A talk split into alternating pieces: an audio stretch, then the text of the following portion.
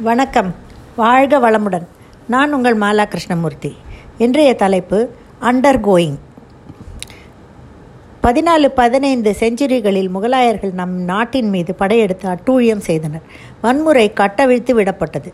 பலர் வெட்டி சாய்க்கப்பட்டனர். கோவில்கள் எல்லாம் சூறையாடப்பட்டு சிலைகள் சேதம் செய்யப்பட்டது. பெண்கள் பாடு கேட்கவே வேண்டாம். மொத்தத்தில் மக்கள் செய்வதறியாது திகைத்து திண்டாடினர்.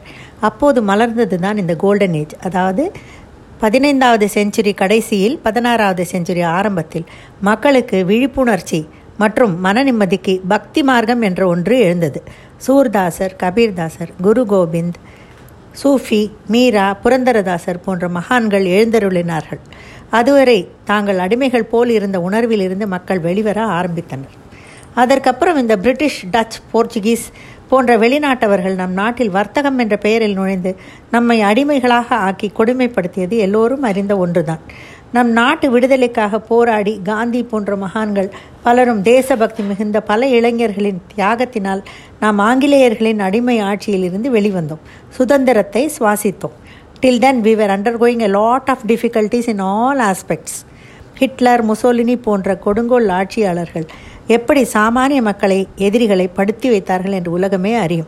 அவர்கள் காலத்தில் மக்கள் underwent lot of difficulties and atrocities சமீபத்திய கொரோனா என்ற அரக்கனால் உலகமே underwent difficulties in all aspects ஒரு பக்கம் திடீர் மரணம் என்றால் மறுபக்கம் பொருளாதார சிரமம் சாமானியர்கள் பாடு படு திண்டாட்டம் இன்னும் ஏன் உயிர் போனால் இந்த இறந்த சொந்தத்தை பார்க்க கூட அனுமதி கிடைக்காமல் பிளாஸ்டிக் பையில் போட்டு தலையோடு கால்மூடி அப்படியே குழியில் தள்ளி எத்தனையோ பேரை அடக்கம் செய்துவிட்டனர் அந்த சமயம் people under were under going difficulties beyond limits யோசித்து பாருங்கள் எல்லோர் வீட்டிலும் உலகமெங்கும் ஒரு சாவாவது கண்டிப்பாக நிழந்திருக்கும்.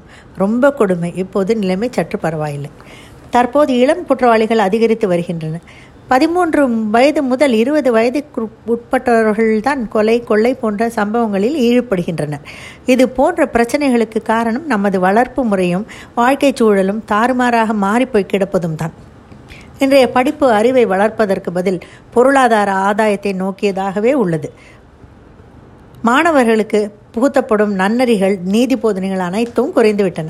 மீடியாக்களில் அதீதமாக காட்டப்படும் வன்முறை காட்சிகள் குடும்பத்தில் பெற்றோரிடம் நடக்கும் தொடர் மோதல்கள் இன்ன பிற அம்சங்கள் அனைத்தும் சேர்ந்து சிறு வயதிலேயே பெரும் குற்றங்களை செய்யும் அளவிற்கு மனதை தூண்டுகிறது.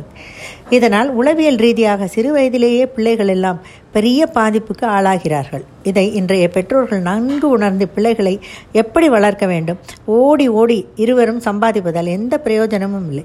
இங்கே பிள்ளை பெற்றோர் சம்பாத்தியத்தை தீய வழிகளில் ஈடுபட்டு கெட்டுப்போனால் நஷ்டம் இருவருக்கும் தான். எந்த துறையை எடுத்துக்கொண்டாலும் அதில் மிகவும் நல்லவர்களும் நேர்மையானவர்களும் படுவது திண்டாட்டம்தான் ஊழலும் லஞ்சனும் அந்த அளவு எல்லா துறையிலும் பரவி உள்ளது. ஸோ நல்லவர்கள் எப்பவும் கஷ்டப்பட்டு கொண்டும் திண்டாடி கொண்டும் ஏன் சில சமயம் உயிரையும் கூட விட வேண்டி உள்ளது.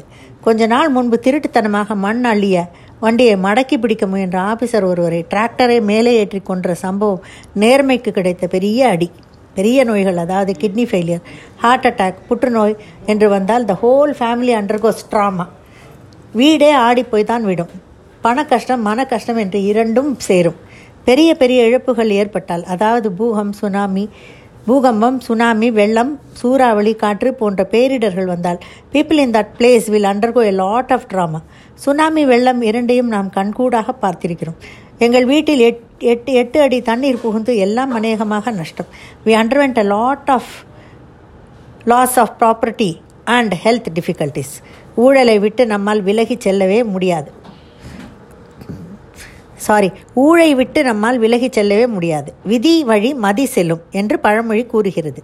ஊழ்வினை உறுத்து வந்து ஊட்டும் விதிப்படி தான் அனைத்தும் நடக்கும்.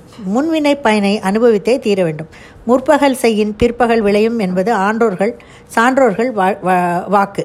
துரியோதனன் ராவணன் ஹிரண்யகசிப்பு ஆகியோரின் ஆணவம் தான் அவர்கள் வீழ்ச்சிக்கு காரணமாகியது. மார்கண்டேயன் பதினாறு வயதில் மரம் மரணமடைய வேண்டும் என்ற விதியை சிவபக்தி பொய்த்துவிட்டது. அதனால் விதியை விதிக்கும் இறைவன் அதை மாற்றவும் வல்லவன். விதிக்கும் விதிக்கும் விதியானவன் என்ற உண்மை உணர்த்தப்பட்டது. நல்லதோ கெட்டதோ whatever we are under going is God's will and our karma அதனால் நல்லதை எண்ணுவோம் நல்லதையே சொல்லுவோம் நல்லதையே செய்வோம். நன்றி வணக்கம்.